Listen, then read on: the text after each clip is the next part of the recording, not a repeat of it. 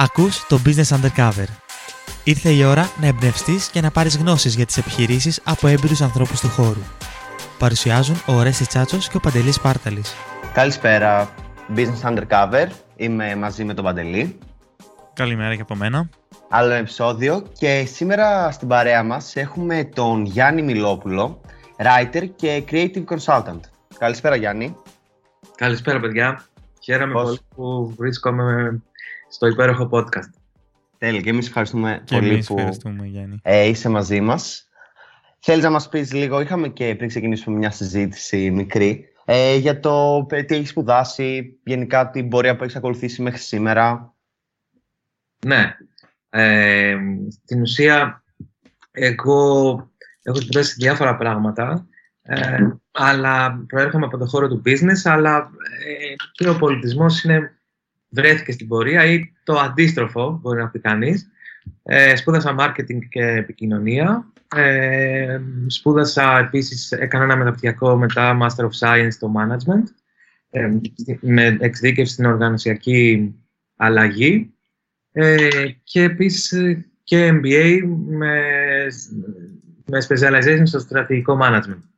Ε, αλλά όλα αυτά ε, με βοήθησαν στο να καταλάβω τι θέλω να κάνω κάποια στιγμή και αυτό που πραγματικά ήθελα να κάνω ήταν να βοηθάω τις επιχειρήσεις με ιδέες, ε, ιδιαίτερα μέσα από το γράψιμο. Ε, συνεπώς, ε, η κλίση στο creative copywriting ήρθε κάποια στιγμή, ε, γιατί έγραφα πολλές ε, ιστορίες από μικρός, σενάρια, ιδέες, ε, άλλα γίνανε πραγματικότητα, άλλα μείνανε στο χαρτί. Κάποια στιγμή ε, συνεργάστηκα με πολλές διαφημιστικές εταιρείες, με εταιρείες παραγωγής, ε, με ραδιόφωνα, όπου πολλές από τις ιδέες που είχα και μένανε στο χαρτί ή στον υπολογιστή, ε, πήραν την ε, εξέλιξή τους και γίναν είτε προϊόντα είτε ε, περιεχόμενο για στρατηγική επικοινωνία ε, και άλλες εφαρμογές. Μμμ. Να πούμε κιόλας ότι είσαι βραβευμένος και από, το, από την UNESCO Ναι, ναι, ισχύει αυτό. και έχεις και το δικό σου agency, είναι αν δεν κάνω λάθος, η Φάμπρικα. Ναι, ναι, το Identity Fabrica είναι η ταυτότητα που χρησιμοποιώ, που είναι Μμμ. στην ουσία ε, το ψηφιακό σπίτι μου. Ε, Μμμ. ε, και είναι όλες μου οι συνεργασίες πίσω από αυτό, ε, οι ιδέες μου, οι σκέψεις μου. Ε, ξεκίνησε σαν blog, μετά δημιουργ- έγινε site και τώρα είναι σε ένα restructuring το site για να πει καινούριο site. Ε, και είναι, είμαι πολύ ευχαριστημένος από όλο αυτό γιατί έχει μεγάλο exposure και impact στον κόσμο και των επιχειρήσεων αλλά και του πολιτισμού. Μμμ. Μμμ. Ναι, ναι. Ήταν συνειδητή αυτή η επιλογή ότι μου αρέσει να γράφω ιστορίες. Ε, βέβαια μας είπες ότι καθ... γενικά έγραφες ε, ιστορίες από μικρός, αλλά ήταν συνειδητή αυτή η αλλαγή ότι να ασχοληθώ περισσότερο με αυτό; Όχι, ε, ήταν τελείως ελεύθερο. Μμμ. Μου έβγαινε από μικρό παιδί. Ε, θυμάμαι δηλαδή να γράφω στο θρανείο ποιηματάκια και στίχους και διάφορες ιστορίες. Τότε που τα θρανεία, δεν ξέρω αν τα προλάβατε, ήταν πράσινα. Με, Όχι. έγραφε πάνω σ- με μολύβι και τέτοια. Ήταν, είχε, μια Ναι, ναι. εποχή 80s. Ε, μετά άρχισα να γράφω πιο σοβαρά φυσικά. Ε, κάποιες ιδέες, κάποια, κάποιες μικρές ιστορίες, short stories. Ε, αυτά στη συνέχεια ε, δημιουργήθηκαν ως διηγήματα. Μετά έγραψα πιο μεγάλες ιστορίες που ε, εξυπηρετούσαν και διαφημιστικούς σκοπούς και επικοινωνιακούς σκοπούς. Ε, και δεν μπορώ να ε, πω ότι είμαι συγγραφέας ε, και θέλω να κάνω μόνο αυτό το πράγμα ε, και να γράφω βιβλία για, τον, ε, για την τέχνη, αλλά με την ίδια ευκολία και με την ίδια ε, ευχαρίστηση γράφω ιστορίες που έχουν και έναν επικοινωνιακό σκοπό. Ε, και απαραίτητα δεν χρειάζεται να έχω πάρει, να έχω ε, ένα brief. Γνωρίζετε τι είναι brief, σωστά; Μμμ. Άμα δεν σε ανέφερε κιόλας για αυτούς που μας ακούνε. Brief είναι μη- η, ε, εκείνη, εκείνο το σκεπτικό που σου δίνει η διαφημιστική εταιρεία ή το account ή ο πελάτης όταν έχει μια ε, ανάγκη για να δημιουργήσεις ε, μια ιδέα και από εκεί και πέρα να εξελιχθεί σε, ρεαλιστικού, σε ρεαλιστική απεικόνηση. Ε, που αυτό μπορεί να είναι ένα spot για τη τηλεόραση, ένα podcast όπως ε, το δικό σας για καλή ώρα. Ε, μπορεί να είναι ένα διαφωνικό μήνυμα, μπορεί να είναι ε, μια εφαρμογή στο, ε, για το κινητό, μπορεί να είναι ένα περιεχόμενο για να εξυπηρετήσει σκοπούς που έχουν να κάνουν με websites. οτιδήποτε έχει δημιουργικότητα και καινοτομία σκέψης, γιατί καινοτομία προϊόντος υπάρχουν, υπάρχει σε αυθονία, αλλά καινοτομία σκέψης με ριζοσπαστικές ιδέες δεν υπάρχει σε αυθονία. Mm-hmm.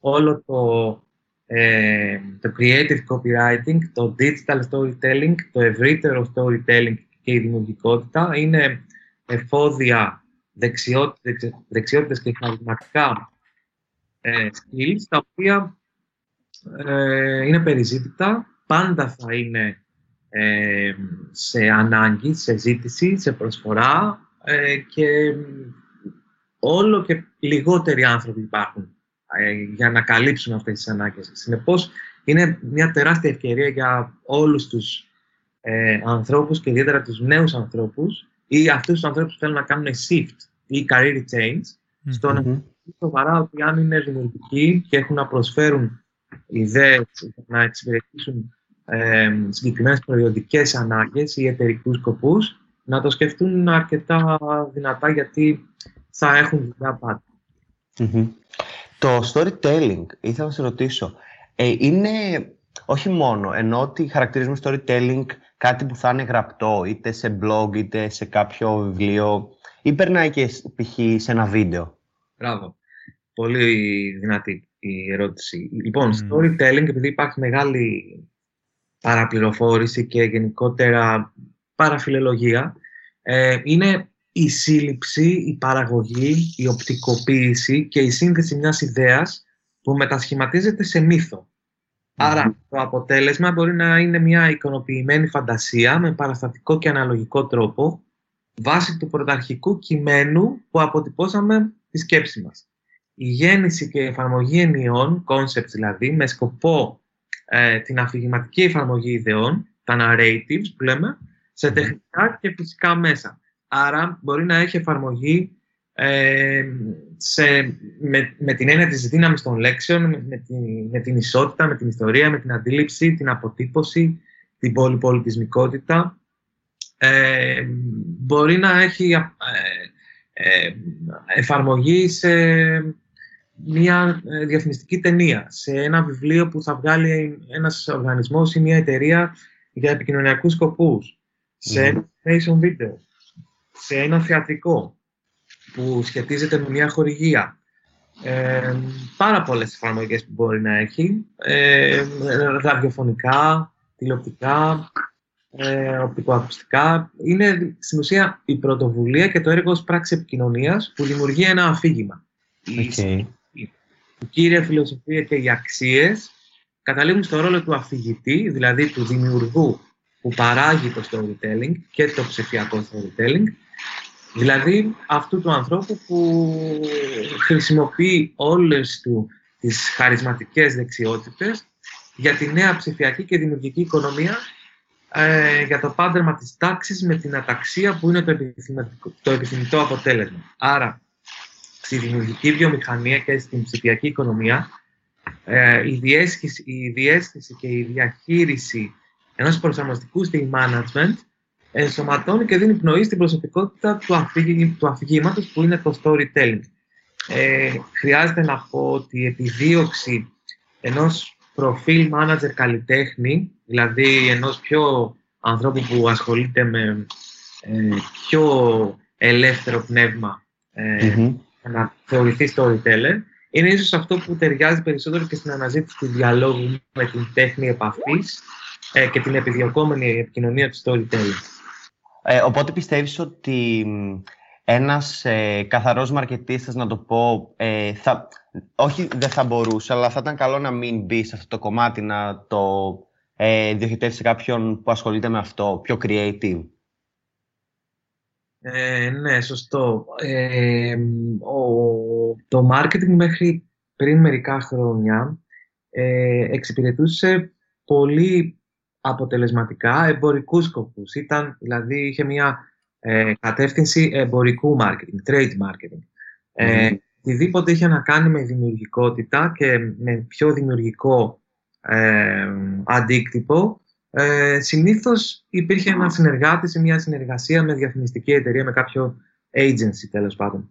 Ε, σήμερα, κάποιος που θέλει να εργαστεί ε, σε marketing επίπεδο, είτε σε μια εταιρεία, ε, είτε να ενσωματωθεί σε ένα agency, οφείλει να είναι δημιουργικός, οφείλει να έχει και αυτά τα ε, εξαιρετικά skills που τον διαφοροποιούν από τα νούμερα, τα data analytics και γενικότερα ε, όλη την εμπορική πολιτική. Οφείλει να προσαρμόζει το flair του, αυτό που λέμε, το, ε, το prestige του στο, στο εμπορικό, γιατί πρέπει να, να πουλήσει εμπορικά αποτελέσματα κάποια στιγμή, ε, αλλά ε, πρέπει να είναι και δημιουργικός. Ε, συνεπώς, είναι δύσκολο ε, ένας άνθρωπος που έχει σπουδάσει αποκλειστικά διοίκηση είναι, έχει μια, ένα focus στα οικονομικά, ε, να κάνει αυτή τη δουλειά που προϋποθέτει και μια ελευθερία σκέψης, με ένα, μια τέχνη επαφής μεγαλύτερη, μια, ε, μια αναγέννηση ιδεών. Συνεπώς, ε, είναι πιο δύσκολο ε, και καλό είναι οι, οι marketing directors ή οι μεγαλύτεροι άνθρωποι σε ηλικία που έχουν οι πιο υψηλόβαθμες θέσεις ε, να μπορέσουν να, ε, να πάρουν πράγματα από τα νέα ταλέντα για να δημιουργήσουν καινούριο περιεχόμενο που μέχρι στιγμής ήταν σε μια άλλη λογική, πιο, πιο σκοτεινή, πιο ρετρό, πιο παλιά. Τώρα είναι τελείως διαφορετικά τα πράγματα. Χρειάζεται, ο συνδυαστο, χρειάζεται το συνδυαστικό προφίλ. Ε, χρειάζεται να έχουμε δυνατούς παίκτες και σε επίπεδο ε, εμπορικής διεύθυνσης και σε επίπεδο ε, δημιουργικής ε, διεύθυνσης, ας το πούμε. Ε, ναι, το Creative Direction είναι πολύ μεγάλο ε, εφόδιο. Δεν είναι μόνο για τους ανθρώπους που εργάζονται στις διαφημιστικές εταιρείες και στα δημιουργικά γραφείο, γραφεία.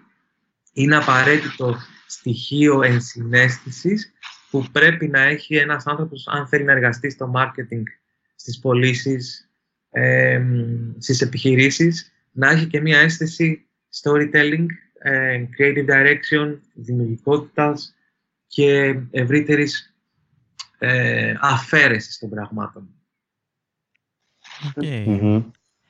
Ε, μια επιχείρηση, πώς πιστεύεις ότι μπορεί να αξιοποιήσει το storytelling σαν στρατηγική, να το έχεις στον πυρήνα της. Ε, με πολλούς τρόπους, με πάρα πολλούς τρόπους ε, και πολλές φορές αυτοπαγιδεύεται γιατί δεν ξέρει πώς να χρησιμοποιήσει και να εκμεταλλευτεί τα εργαλεία. Ε, δέχονται καθημερινά προτάσεις ε, και οι επιχειρήσεις και οι διαφημιστικές εταιρείες από ε, το τι είναι το storytelling, πού πηγαίνει σήμερα ε, το digital storytelling.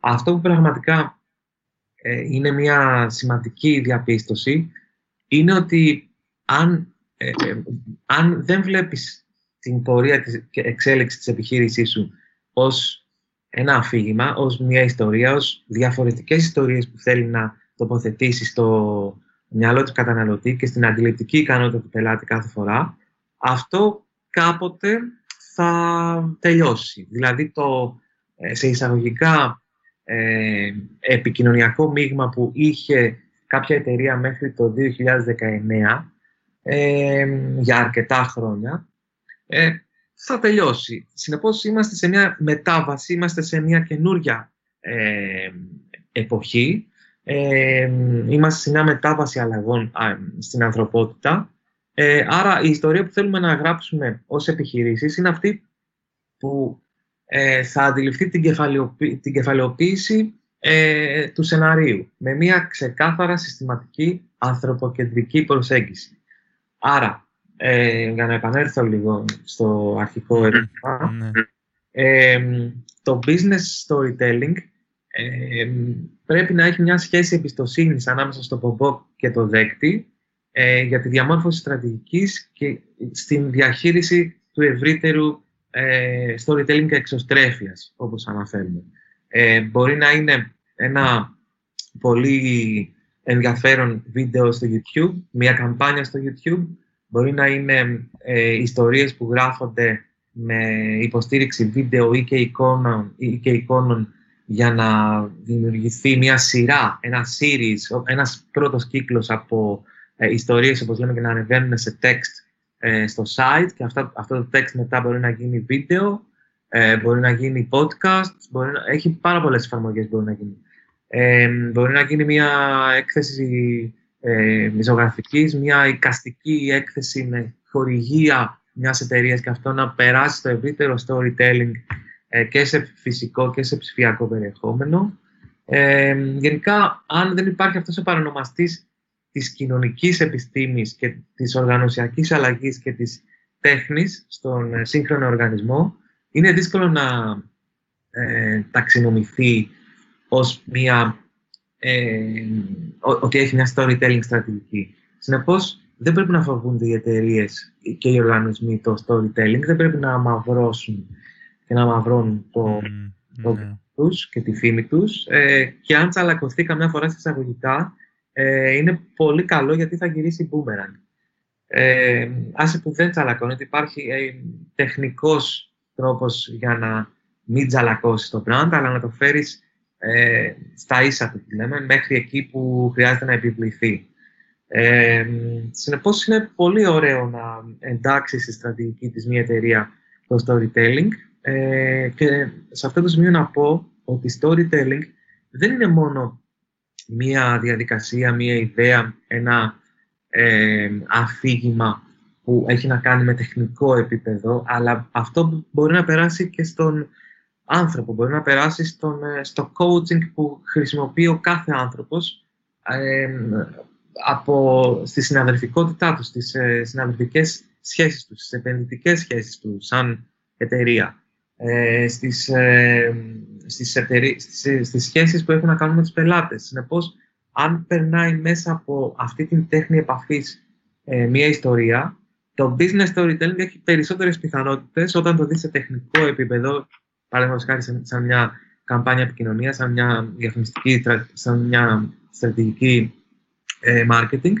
ε, να είναι πιο εύκολο στον, ε, στο δέκτη ε, να αφομοιώσει το αφήγημα, γιατί ήδη έχει γίνει πρώτη επαφή από τους ε, ανθρώπους που βρίσκονται σε, σε σχέση μεταξύ τους. Ναι. Άρα λοιπόν έχει ε, το ναι. έχει πολλαπλάσια ωφέλη που ε, αναδεικνύεται περισσότερο όλη αυτή η δημιουργική και ουσιαστική αφήγηση ε, εξυπηρετώντας ένα σκοπό και όχι μόνο. Πιστεύεις πως ε, υπάρχει διαφορά μεταξύ των ε, παραδοσιακών media, δηλαδή να κάνεις storytelling, ας πούμε, στην τηλεόραση και στο ραδιόφωνο, που πλέον θεωρούνται παραδοσιακά media, ε, με το να κάνεις διαφήμιση, ας πούμε, στο facebook, στο social media; Ναι. Ε, κοιτάξτε, παλιότερα, ο, προ, ο πρωταρχικός και πολύ πιο ακριβός τρόπος για να επικοινωνήσει μια εταιρεία που είχε το budget βέβαια ε, το αφήγημά της, το σλόγκαν της, το μήνυμά της ήταν η τηλεόραση και το ραδιόφωνο. Ε, από τη στιγμή που αυτό εδώ έχει μια αλλαγή, ε, το ίντερνετ πλέον είναι πολύ σημαντικό κομμάτι ε, στα διαφημιστικά budget και στα επικοινωνικά budget, που τίνει να είναι πολύ μεγαλύτερο και από τα offline και από τα πιο παραδοσιακά μέσα. Ε, συνεπώς, ε, είναι διαφορετική η προσέγγιση που κάνεις, ε, που, που διαμορφώνεις χαρακτήρες, που διαμορφώνεις ήρωες, που διαμορφώνεις πλοκή, που διαμορφώνεις το, το ευρύτερο σενάριο μιας ιστορίας που θέλεις να περάσεις ε, στο, στο digital ε, περιβάλλον, ε, αλλά ο τρόπος σκέψης είναι σχετικά ίδιος. Απλώς προσαρμόζεται ανάλογα στο μέσο, ανάλογα στην ανάγκη που έχεις να εξυπηρετήσεις, ανάλογα στο πώς θέλεις να ε, βγεις σε εισαγωγικά, να, να σε δουν οι, οι πελάτες σου, οι, οι potential customers, οι υποψήφοι πελάτες, ε, το, να, να δουν γενικώς όλο σου το αφήγημα. Είναι σημαντικό να καταλάβει ο κόσμος και, και οι επιχειρήσεις ότι όταν θέλουν να επικοινωνήσουν ε, ένα προϊόν, μία υπηρεσία, μία ενέργεια, ε, αυτό που κάναμε μέχρι πριν μερικά χρόνια, δηλαδή έμφαση στις προϊόντικές ιδιότητες, έμφαση στο ε, ποιο είναι το brand, ποιο είναι το προϊόν, ε, τι θέλουμε να επικοινωνήσουμε, ε, περνάει σε δεύτερο επίπεδο πλέον. Ε, σήμερα έχουμε μία ιδέα που αποτυπώνεται σαν ιστορία, στη συνέχεια σαν ένα αφήγημα και στη συνέχεια σαν ένα κοινωνικό μήνυμα. Άρα, στο τέλος υπάρχει το brand που υποστηρίζει όλη αυτή την ιδέα, όλη αυτή την ιστορία, όλο αυτό το, το δημιουργικό αποτύπωμα. Είναι σημαντικό να καταλάβουμε όλοι μας που ασχολούμαστε με την ευρύτερη επικοινωνία δεν είναι ε, τι δουλειά κάνει ο, ο πελάτης, δεν είναι τι δουλειά κάνει ε, και τι σκοπούς εξυπηρετεί το συγκεκριμένο brand, είναι πώς θέλει ο πελάτης του πελάτη μου να έχει αυτή την αγοραστική συμπεριφορά που θα δημιουργηθεί.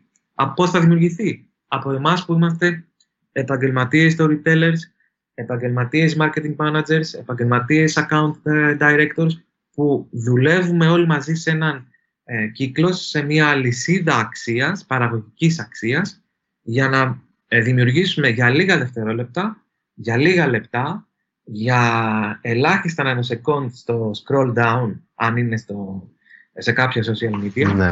εκείνη, το impact ώστε να σταματήσει η σκέψη του καταναλωτή από αυτό που ε, έκανε μέχρι στιγμής και να μαγευτεί σε εισαγωγικά ε, για λίγη ώρα από αυτό το ταινιάκι, το animation GIF, το animation movie, ε, τη φωτογραφία, το κείμενο φυσικά. Ε, οτιδήποτε παράγεται και δημιουργείται σε περιεχόμενο για να γεννήσει ε, διαφορετικές ε, εικόνες, διαφορετικές καταστάσεις που θα ε, διαμορφώσουν αγοραστική αντίληψη και πιστότητα στον brand. Σύντομη διακοπή. Ελπίζουμε να απολαμβάνεις το επεισόδιο μέχρι στιγμής. Μπορείς να υποστηρίξεις το podcast, καθώς και να βρεις αποκλειστικά αποσπάσματα από τη συνέντευξή μας με κάθε καλεσμένο, καθώς και ένα mini course που έχουμε ετοιμάσει για το πώς να ξεκινήσεις το δικό σου project στο νέο μας λογαριασμό στο Patreon. Μπορείς να το βρεις στην ιστοσελίδα μας businessundercover.gr στη σελίδα BU. Καλή συνέχεια στην ακρόασή σου. Σε προηγούμενα επεισόδια και με καλεσμένου που είχαμε, αλλά και σαν βασική αρχή νομίζω του marketing, είναι ότι αναλόγως στο κοινό προσαρμόζω και το μέσο επικοινωνίας. Ε, στην περίπτωση, βασικά τη δική σου ήθελα να ρωτήσω, ε, εσύ πρώτα επιλέγεις, όχι, πρώτα στρέφει έμπνευση για μια ιστορία και μετά βλέπεις το πώς αυτή θα την προσαρμόσει σε κάθε μέσο ή βλέπεις ότι π.χ. αυτή η υπηρεσία έχει ως target group αυτό το κοινό, οπότε θα χτίσω μια ιστορία για αυτό το κοινό. Ναι, ωραία πολύ σωστή ερώτηση. Ε, μπορώ να πω το εξής. Επειδή τα requests για ιστορίες, ε, εννοώ branded ιστορίες, branded stories, ε, είναι καθημερινά αρκετά και οι συνεργασίες είναι με πολύ μεγάλα brands, με μεγάλους οργανισμούς, με μικρότερες εταιρείες, με startups. Δεν έχω το χρόνο την πολυτέλεια να, ε, να παίρνω διαρκώς το χρόνο για να έχω το brief και τέτοια πράγματα. Ε, αυτό που κάνω είναι ότι στον ελεύθερο μου χρόνο ή ακόμα και σε, στον παραγωγικό χρόνο γράφω ε, με σκοπό ότι κάποια στιγμή αυτό, το, αυτό που γράφω θα μπορέσω να το επικοινωνήσω με, ε, για, κάποιοι, για τις ιδιότητες και για τους σκοπούς κάποιας εταιρείας. Δεν είναι πει ότι παίρνω το brief πάντα και, ε, και δημιουργώ μια ιστορία ή, ένα, ή μια καμπάνια ή μια, ε, μια αφήγηση ε, περιμένοντας το τι θέλει ο πελάτης. Είμαι ένα βήμα μπροστά για να προλάβω ε, να δώσει στον πελάτη αυτό που πραγματικά θέλει. Okay. Άρα είναι σημαντικό να γνωρίζουμε και να ε, είμαστε ακούραστοι εργάτες του γραπτού λόγου και της ιστορίας ε, αν θέλουμε να δουλέψουμε στην, ε, στην επικοινωνία. Οτιδήποτε βγαίνει και παράγεται σαν, σαν μέσο στρατηγικής επικοινωνίας ξεκινάει από το κείμενο. Δηλαδή, οτιδήποτε γίνει μια, ένα βίντεο, μια καμπάνια, ένα βιβλίο, ένα podcast, ένα website, μια έκθεση, οτιδήποτε, μια ψηφιακή ε, καμπάνια. Το, ο κοινός παρανομαστής και η βάση είναι το copy, είναι το copywriting, το creative copywriting, το, το κείμενο. Άρα, οι καλοί συγγραφείς, οι καλοί δημιουργικοί κειμενογράφοι, οι καλοί άνθρωποι, οι καλοί επαγγελματίες μάλλον που ξέρουν να χειρίζονται το λόγο και δεν είναι μόνο ότι γεννήθηκαν με αυτό, ε, αυτό εξελίσσεται και αναπτύσσεται στην πορεία αν γράφεις συνέχεια.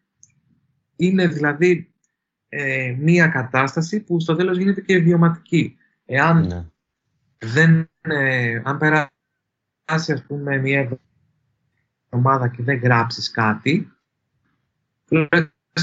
Έχεις περίεργα. Ναι, ε, δεν μπορείς. Ε, γιατί ε, είναι, είναι τρόπος έκφρασης, είναι τρόπος σκέψης, είναι mm. τρόπος ζωής, είναι τρόπος που βγάζεις χρήματα στην, στην τελική ανάλυση. Okay? Άρα ε, είναι, είναι, είναι ιδιαίτερο για τους ανθρώπους που θέλουν να ασχοληθούν με το ε, content, με το creative copy, με το ευρύτερο περιεχόμενο, να γνωρίζουν ότι είναι σημαντικό στο πώς θα γράφουν.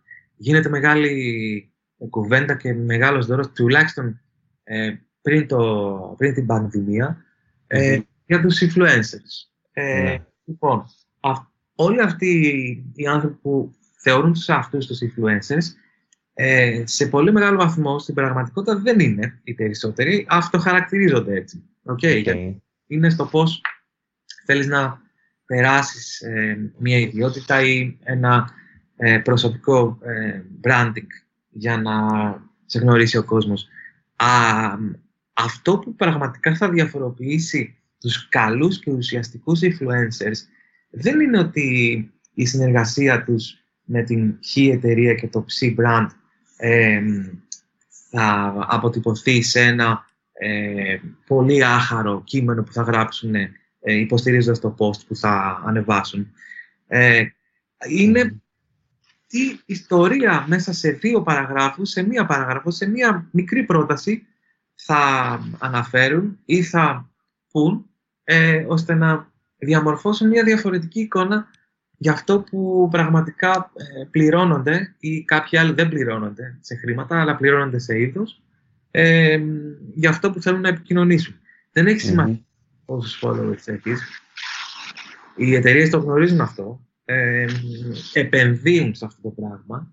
Ε, σημασία έχει το πώς εσύ καταλαβαίνεις, έχεις αντίληψη, έχεις εντρυφήσει στο brand και έχεις ενσυναίσθηση για long-term relationship με το brand αν αυτό ο εμπορικός διευθυντής, ο CEO, ο, ε, ο marketing ε, strategist δεν το, κατα... δεν, το, ε, ε, δεν το πάρει από τον influencer, ε, πολύ σύντομα θα έχει μια λήξη η σχέση τους. Καταλαβες; Άρα ναι. είναι σημαντικό να γνωρίζουν και όλοι αυτοί που νομίζουν ότι δεν γράφουν, αλλά στην ουσία όταν είσαι influencer στο Instagram ε, για να επικοινωνήσεις μια συνεργασία σου γράφεις, πρέπει να ξέρεις και πώς γράφεις αυτό το, ε, αυτή την αποτύπωση ε, που πρέπει να τιμάς τη συνεργασία σου. Ε, είμαι, έχω μια μεγάλη ένσταση στο πώς επικοινωνείται το copy και το content mm. ευρύτερα ναι. από μεγάλη μερίδα influencers, όπου νομίζω ότι είναι πολύ σημαντικό να να την ψάξουν λίγο περισσότερο στο κομμάτι ε, του γραψίματος και αυτό δεν γίνεται από τη μια μέρα στην άλλη. Έχει μεγάλα, ε, μεγάλα διαστήματα. Ε, η, η πρώτη συμβουλή είναι όσο περισσότερο διαβάζεις, τόσο καλύτερα γράφεις. Και φαντάζομαι ότι πάρα πολλοί τους δεν διαβάζουν τόσο πολύ, αλλά και το γράψιμό τους είναι σχετικά πενιχρό. Okay. Ε, εγώ θέλω να ρωτήσω το εξής. Γιατί πιστεύεις ότι το storytelling είναι τόσο αποτελεσματικό, τι το κάνει τόσο αποτελεσματικό; Ξέρουμε από τα παλιά τα χρόνια ότι σαν άνθρωποι είμαστε έτσι λίγο της ιστορίας και ότι ε, αν ακούσουμε μια ιστορία θα μας μείνει πολύ πιο εύκολα στο μυαλό, αλλά εσύ τι, τι πιστεύεις γι' αυτό; Ε, στην ουσία είναι η νέα τάξη πραγμάτων που περνάει νέα ήθη και νέα έθιμα και στις εταιρείες και στους εργαζόμενους και στους πελάτες και στους συνεργάτες. Okay. Ε, είναι ο ανθρωπισμός που περνάει το storytelling για να σκεφτόμαστε ως δημιουργικότεροι άνθρωποι, πιο δημιουργικοί, ενεργότεροι, ε, πιο ενεργοί πολίτες μάλλον, πιο συνειδητοποιημένοι επαγγελματίες. Ε, ίσως μόνο με το storytelling μπορούμε να πορευτούμε ε, σε αυτή την προσωπική ταυτότητα. Είναι επίσης και η νευροφυσιολογία ή ο ψυχοσυναισθηματισμός, που είναι μεταβλητές που αλλάζουν τον τρόπο με τον οποίο εκτιμάμε και αφουγκραζόμαστε τη ζωή, το branding, τα brands, τις εταιρικές σχέσεις, τον ευρύτερο πολιτισμό της καθημερινότητας. Καμία άλλη ενέργεια σε επίπεδο προϊόντικής ενέργειας, σε επίπεδο ε, εμπορικής ενέργειας, δεν είναι τόσο ε, ε, καταλητική σημασίας, τόσο ε, σημαντική, ε, όσο το αποτελεσματικό storytelling. Είναι η αποτύπωση από το νέο κοινωνικό-οικονομικό αφήγημα που στην ουσία ε, ασπάζεται όλη την εικόνα που έχει το brand ε, για τον εαυτό του, εμείς για το brand και όλος αυτός ο κύκλος που είναι σε, μια, σε έναν αέναο Κάθε επιχείρηση ε, πρέπει να έχει, πιστεύεις, δικό της original, μια δικιά της original ιστορία. Με την έννοια ότι εγώ είμαι μια επιχείρηση που έχω ένα προϊόν ε, τρόφιμο. Πρέπει να βρω τελείως δικιά μου ιστορία για, από την απέναντι εταιρεία, για παράδειγμα. Δεν μπορώ να μπω στο πλαίσιο ε, του industry, να το πω. Στο πλαίσιο του industry τι εννοείς; Ότι όλες, π.χ. για τις σοκολάτες τώρα μου έρχεται, ότι παίζουν λίγο πολύ όλες με το κομμάτι της αγάπης και όλα αυτά. Ότι γιατί χρειάζεται εγώ να βρω κάτι διαφορετικό; Για να είσαι αυθεντικός. Αν δεν είσαι αυθεντικός δεν θα είσαι διαφορετικός. Δηλαδή... Πες μου, πες μου, συνέχισε. Ε, με την έννοια ότι το κάνω μόνο για να το κάνω ή έχει από πίσω ένα βαθύτερο νόημα, να το πω; Το βαθύτερο νόημα είναι ότι η σχέση που αναπτύσσεται ανάμεσα στο brand και στον πελατη είναι σχέση εμπιστοσύνης.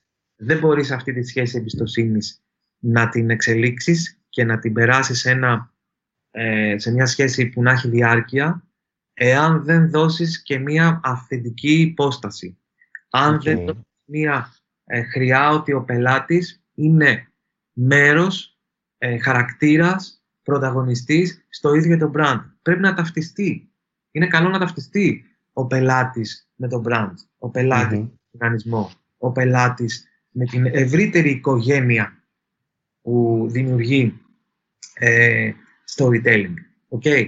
Άρα, αν ε, έχεις μόνο μία κλασική διαφήμιση ή απλώς ε, δίνεις το παρόν με, κάποιες, ε, με κάποια μηνύματα, ε, δεν διαφοροποιήσει ιδιαίτερα. Βασικά, η στρατηγική διαφοροποίησης ε, ήταν από τις πιο ουσιαστικές στρατηγικές που κάνανε οι επιχειρήσεις στη δεκαετία του 90, στο 2000, μετά το 2010 κλπ.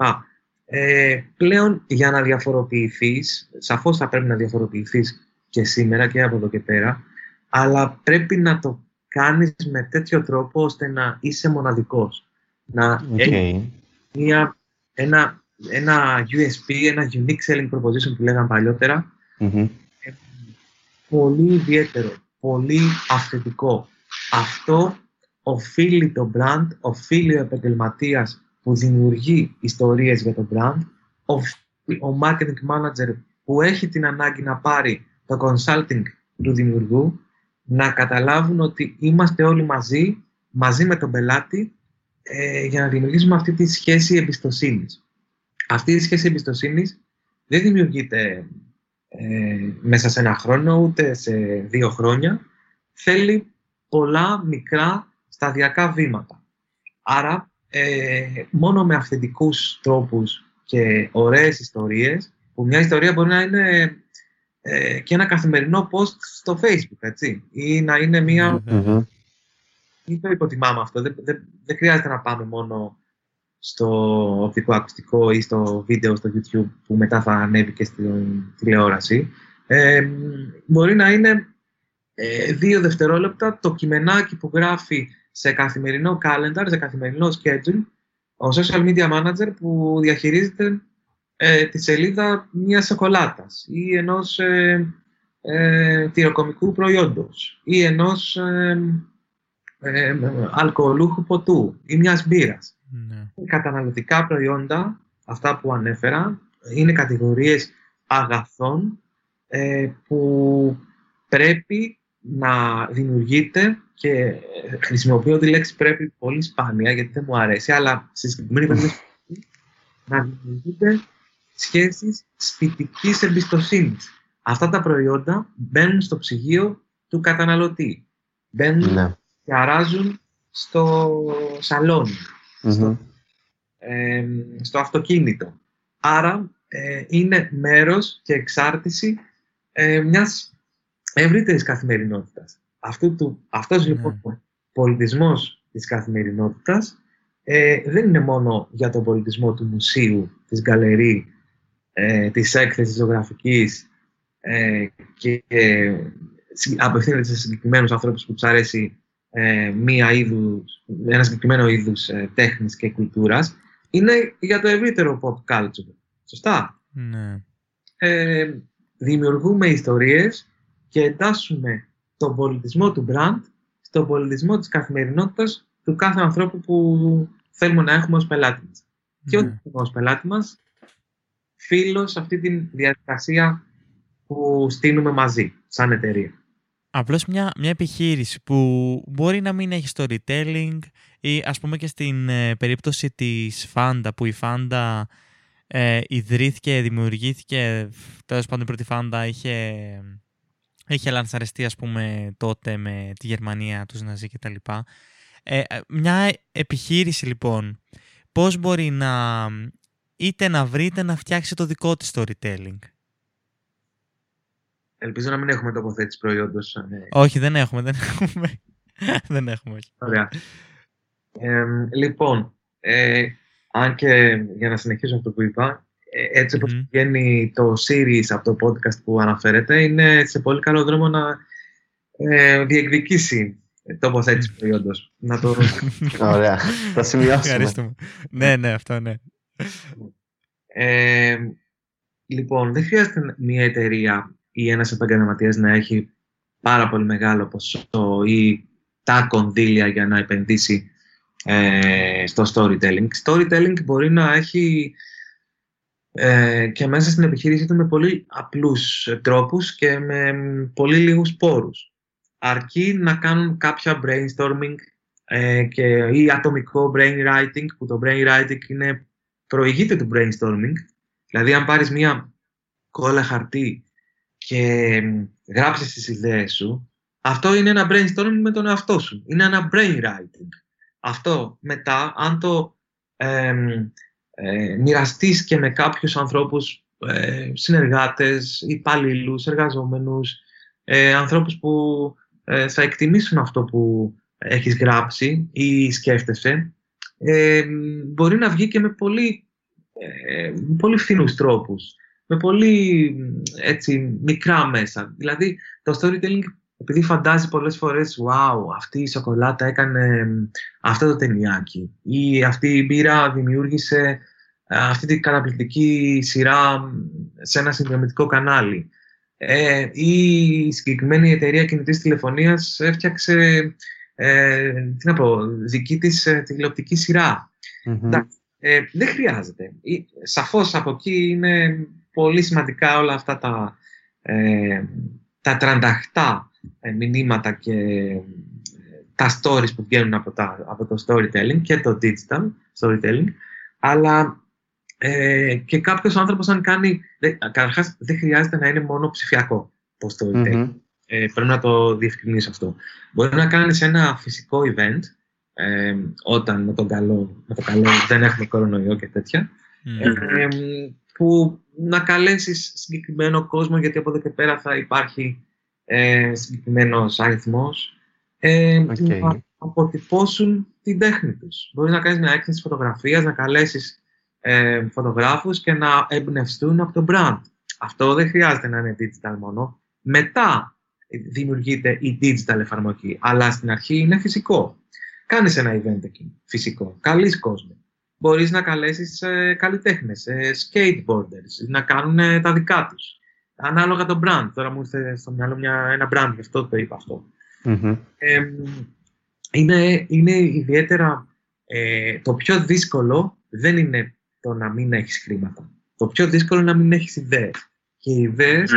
έρχονται, οι ιδέες έρχονται μόνο αν στήσεις το κορμί σου διαρκώς, ε, κατάλαβες, και γράψεις ιδέες. Ε, ε, να, να έχεις μεγάλη επίγνωση στο, στο, στο γράψιμο, όχι μόνο στο γράψιμο, στο πώς θέλεις να βλέπεις το όραμα ενός, μιας εταιρείας, ενός brand, ενός ε, οργανισμού, ε, ενός startup, που τα, ακούμε ότι ανοίγουν πάρα πολλά startups, ε, δημιουργούνται πολλά startups, ε, σήκωσε το ένα startup ε, χιλιάδες ευρώ, το άλλο ε, πολλά εκατομμύρια. Ναι, mm πόσα από αυτά έχουν διάρκεια. Τα περισσότερα κλείνουν.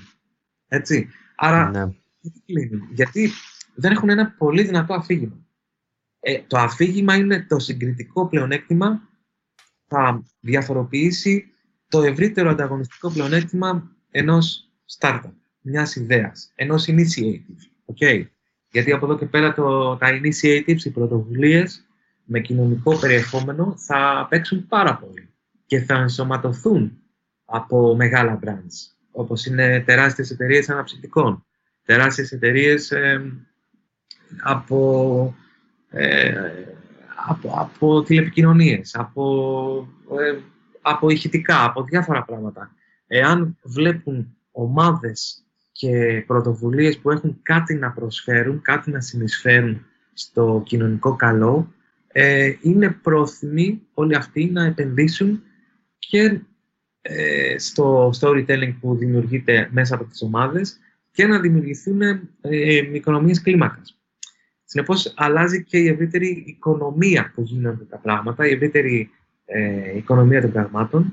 Ε, ναι, έχουμε μια μετάβαση σε όλα τα πράγματα. Ε, και για να έρθουμε και στο σήμερα με την πανδημία που μας έχει βρει, αλλά και για να το ε, κάνουμε σε πιο γενικό, όταν υπάρχει μια κρίση, είτε θα είναι μια υγειονομική κρίση, μια οικονομική κρίση, η εταιρεία πώς μπορεί να προσαρμόσει το storytelling που έλεγε μέχρι χθες για να το λέει και αύριο; Ναι.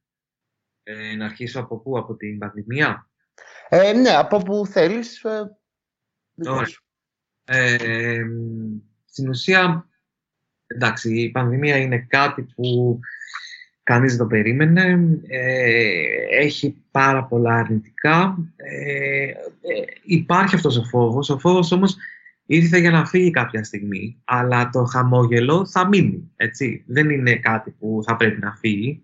Ε, Πρέπει να έχουμε αλληλεγγύη, συμπαράσταση, συμπερίληψη, που είναι ποιότητες που δεν υπήρχαν μέχρι στιγμής.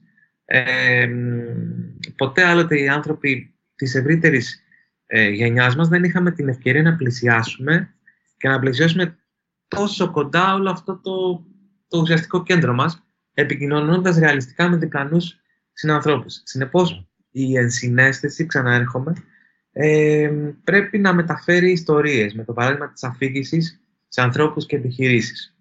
Άρα η κατανόηση των σχέσεων μπορεί να βοηθάει αποτελεσματικότερα στο να αντιληφθούμε την προβολή ε, του παρονομαστή των επιχειρήσεων που είναι το storytelling. Θα είναι το μόνο φιλαράκι μας, το storytelling, που γνωρίζει ότι όταν υπάρχει άγχος, ανησυχία, ε, φόβος, μόνο σε καλό μπορεί να μεταφραστεί, γιατί αυτή η μετατροπή εγρήγορσης ιδεών και κειμένου, που μπορεί να ε, αποτυπωθεί σε διάφορες εφαρμογές, μπορεί να αποβεί σαν μια καθοριστικά δημιουργική ευκαιρία, εκτοπίζοντας την απειλή σε δυνατότητα. ε, το μόνο περιουσιακό στοιχείο που έχουμε σήμερα, αποδείχθηκε άλλωστε περίτρανα μέσα σε δύο μήνες, είναι το μυαλό μας. Είναι οι ιδέες. Είναι οι πολύτιμες ιστορίες που κουβαλάμε. Άρα η ερώτηση είναι τελικά αν ένας άνθρωπος χρειάζεται να είναι πολύ έξυπνος ή αρκετά μορφωμένος ώστε να αντιληφθεί ότι η χαρά της ζωής δεν είναι στο τέλος της ημέρας στο πόσα έχει. Είναι στο πόσο χαρούμενος μπορεί να είναι μέσα από την απλή ευτυχία που του χαρίζεται. Την ίδια του mm που πολλές φορές είναι γραμμένη με συναρπαστικά απλό τρόπο που δεν φαίνεται με γυμνό μάτι. Κι όμως, όχι μόνο χρειάζεται, αλλά επιβάλλεται. Αρκεί να το θέλει και να βλέπει πίσω από το προφανές και το σύνθετο. Έτσι, mm. πώς οφείλει να είναι και η ιστορία του brand storytelling. Εσύ τι πιστεύεις, ότι πρέπει να είναι κάποιος πολύ έξυπνος ή αρκετά μορφωμένος; Ούτε πολύ έξυπνος και σαφέστατα καθόλου μορφωμένος. Γιατί η μόρφωση, σήμερα έχουμε πάρα πολλούς που, που, είναι αγράμματοι. Ναι.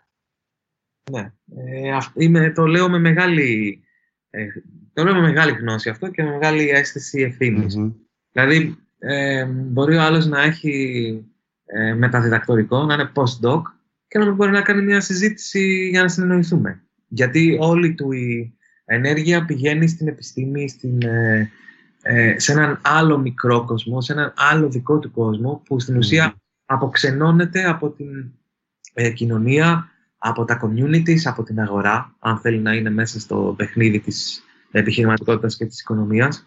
Ε, συνεπώς, είναι, δεν είναι πόσα πτυχία έχεις, είναι πώς μπορείς αυτά τα πτυχία ή και τα καθόλου πτυχία να τα μετατρέψεις σε πυρήνα ιδεών.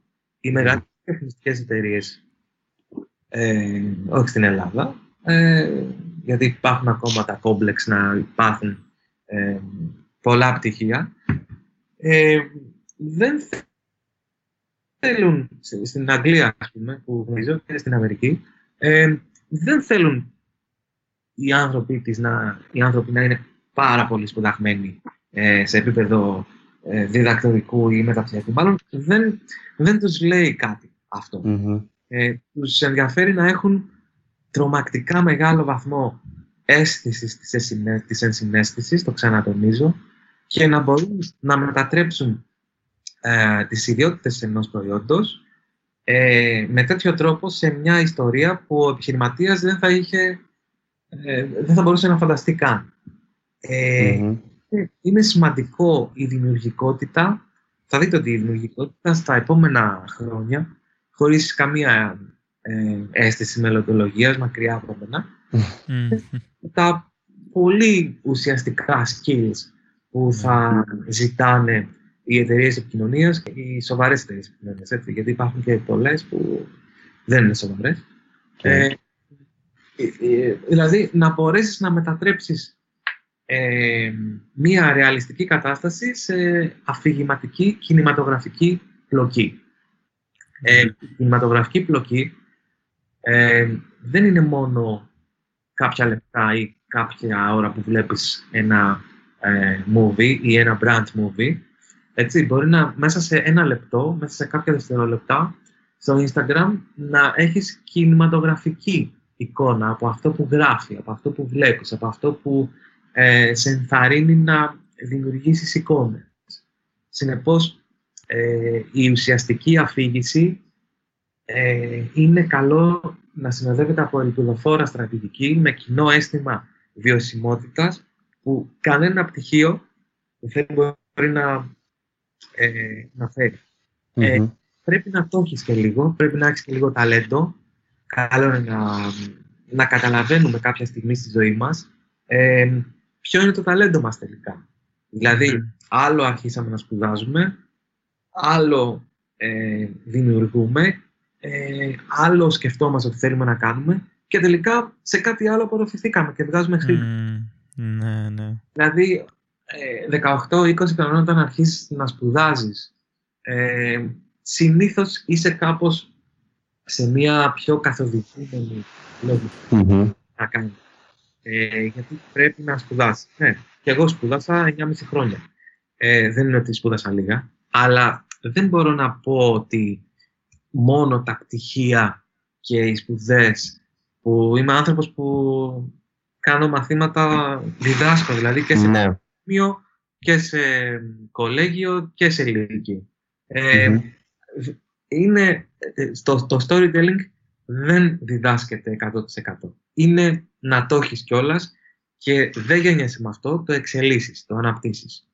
Mm-hmm. Σου αρέσουν τα ερεθίσματα, αν σου αρέσουν τα ταξίδια. Που τα ταξίδια δεν είναι απαραίτητο να είσαι κάπου αυτή τη στιγμή, μπορεί και τα εικονικά ταξίδια. Να μπορείς να παίρνεις μια ιδέα και να την κάνεις δέκα ιδέες. Να μπορεί να σου δίνει ένα brief και να το αποτυπώνεις σε πάρα πολλές εφαρμογές. Ε, να μπορείς να έχεις περιέργεια για τα πράγματα να, να είσαι και λίγο παράξενος, δεν πειράζει. Ε, ναι, ναι, ναι. Το να είσαι mainstream, μάλλον δεν είσαι καλός storyteller. Είσαι πολύ καλός marketing manager, okay. Είσαι καλός ε, account, αλλά storyteller μπορεί να έχουμε θέμα. Ε, mm-hmm. ε, η, ένας μεγάλος Αμερικανός γκουρού του 1980 ε, έλεγε να ακούτε τους γκρινιάριδες. Ε, είναι, είναι καλό αυτό. Ε, ε, είναι, είναι πολύ καλό υπάρχουν πάρα πολλοί πλέον ε, ε, brand strategists. Να είμαστε προσεκτικοί στο ποιοι τελικά είναι οι ποιοτικοί, οι mm και, ε, και αυτοί που είναι για να είναι. Δηλαδή, ε, επειδή έχουμε τόσο μεγάλη υπερπροσφορά και υπερπληθώρα ε, ε, περιεχομένου, ε, οφείλουμε να κάνουμε και ένα ουσιαστικό φίλτρο στο τι καταναλώνουμε. Γιατί ναι, το ναι, ναι. feed που καταναλώνουμε καθημερινά στα social media, στα digital media, ε, στα ευρύτερα media, ε, είναι πολύ μεγάλο. Ναι. Δεν χρειάζεται να γίνουμε... Ε, ε, ξέρεις, πρέπει να έχουμε ένα, ένα φαινόμενο του καθρέφτη που λένε στην ψυχολογία. Να μπορέσουμε να καταλαβαίνουμε το τι γίνεται. Ε, ποιος αξίζει, ποιος δεν αξίζει, ποιος το κάνει για να πουλήσει, ε, ποιος το κάνει για να προσφέρει ε, και ποιος το παίζει μέχρι και με μεγαλύτερες κοινωνικές ε, έτσι, ιδέες που στην ουσία από πίσω κάτι κρύβει.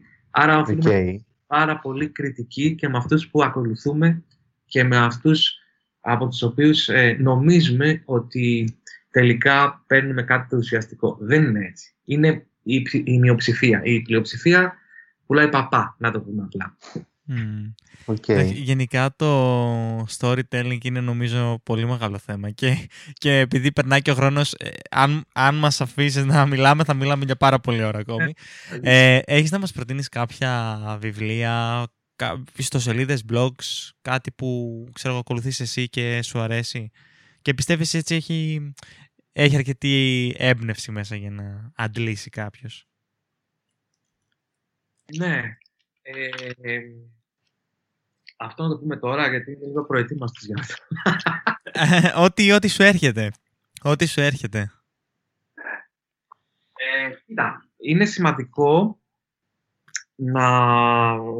Ναι, είναι αυτός ο τύπος που λέγεται Rod Judkins που έχει γράψει ένα βιβλίο που ονομάζεται Ideas are your only currency. Που στην ουσία είναι ε, ο ίδιος συγγραφέας που έγραψε το Art of Creative Thinking και είναι 100 creative projects για να ανοίξει το μυαλό ε, γράφοντας ε, εμπνευσμένες ιδέες. Αυτό είναι πολύ βιβλίο, είναι πολύ μικρό βιβλίο. Ε, μικρό, ε, ξέρεις, είναι κοντά στις 200 σελίδες, που ε, νομίζω κάθε άνθρωπος που θέλει να κάνει μια αρχή για το storytelling ε, είναι καλό να, να το διαβάσει. Ε, στα ελληνικά δεν υπάρχει κάποιο ε, δυνατό βιβλίο που να μπορώ να, να κάνω με, ε, με κλειστά μάτια. Ε, θα... Ναι, αυτό είναι ένα καλό βιβλίο. Τέλεια. Λοιπόν, ε, σε ευχαριστούμε πάρα πολύ Γιάννη που είσαι στην... Α, sorry, ξέχασα τέτοιο. Ε, Γιάννη, πες μας λίγο πού μπορεί να σε βρει ο κόσμος. Λοιπόν, μπορώ να σου πω και ένα ακόμα βιβλίο. πες μου, ναι, ναι, ναι, πες μου, πες μου. Το editing αυτό, το οποίο ναι, θα ναι, είναι ναι. τώρα ε, είναι το Love Marks του Kevin Roberts. Είναι ο πρώην ε, CEO στην μεγαλύτερη διαφημιστική εταιρεία της Saatchi Saatchi ε, τα παλιότερα χρόνια που είναι στο πώς δημιουργούμε ε, αγάπη και σχέσεις εμπιστοσύνης μεταξύ καταναλωτών, πελατών και brands. Ονομάζεται Love Marks. Είναι πάρα πολύ ωραίο, κόκκινο. Δεν υπάρχει, εννοείται στα ελληνικά. Ε, θα είναι πολύ τυχεροί αυτοί που θα το βρουν και στο Amazon, γιατί είναι σε μια εξαντλημένη διάθεση. Αλλά okay. κάποια, ε, κάποιες σελίδες τους σίγουρα θα υπάρχουν σε e-book. Άρα το Love Marks, ναι, του ε, του Kevin Roberts ε, είναι επίσης ένα σημαντικό hint το οποίο θα ήθελα να αναφέρω σαν ε, βιβλίο. Ε, ναι, τα social μου, Facebook, Instagram, Instagram, LinkedIn, sorry, Γιάννης Μιλόπουλος και το site είναι fabricaid.gr και giannismilopoulos.gr που και τα δύο είναι restructuring και σε λίγο καιρό θα είναι on air πάλι. Τέλεια. Οπότε όταν ακούτε το επεισόδιο, τσεκάρετε μήπως έχουν ναι, ναι, ναι, μήπως γίνει στράξη μέχρι τότε. Α, ναι, ναι, ναι. Λοιπόν, σε ευχαριστούμε πάρα πολύ Γιάννη που ήσουν στην παρέα μας σήμερα. Ήταν πολύ ωραία συζήτηση. Και εγώ ευχαριστώ παιδιά και εύχομαι η, προσπάθεια που κάνετε με το podcast να ε, αποφέρει ε, ποιοτικούς καρπούς και γιατί όχι και ποσοτικούς κάποια στιγμή. Ευχαριστούμε πολύ. Ευχαριστούμε πολύ. Λοιπόν, ε, ευχαριστούμε και όλους εσάς που μας ακούσατε. Μην ξεχάσετε να κάνετε εγγραφή στο businessundercover.gr. Εκεί εντελώς δωρεάν κάνετε εγγραφή στο newsletter μας και αποκτάτε πρόσβαση στο Business Undercover After, επιπλέον περιεχόμενο με τον ε, ομιλητή μας, αλλά και κάνοντας εγγραφή κερδίζετε ένα μπουκλετάκι PDF με 90 εργαλεία που μπορείτε να ξεκινήσετε, να συντηρήσετε ή έτσι να, να δοκιμάσετε νέα εργαλεία στο project σας. Ε, φυσικά μην ξεχάσετε να κάνετε αξιολόγηση και να μοιραστείτε το επεισόδιο με έναν φίλο σας. Ευχαριστούμε πολύ. Καλή συνέχεια. Καλή συνέχεια. Καλή συνέχεια.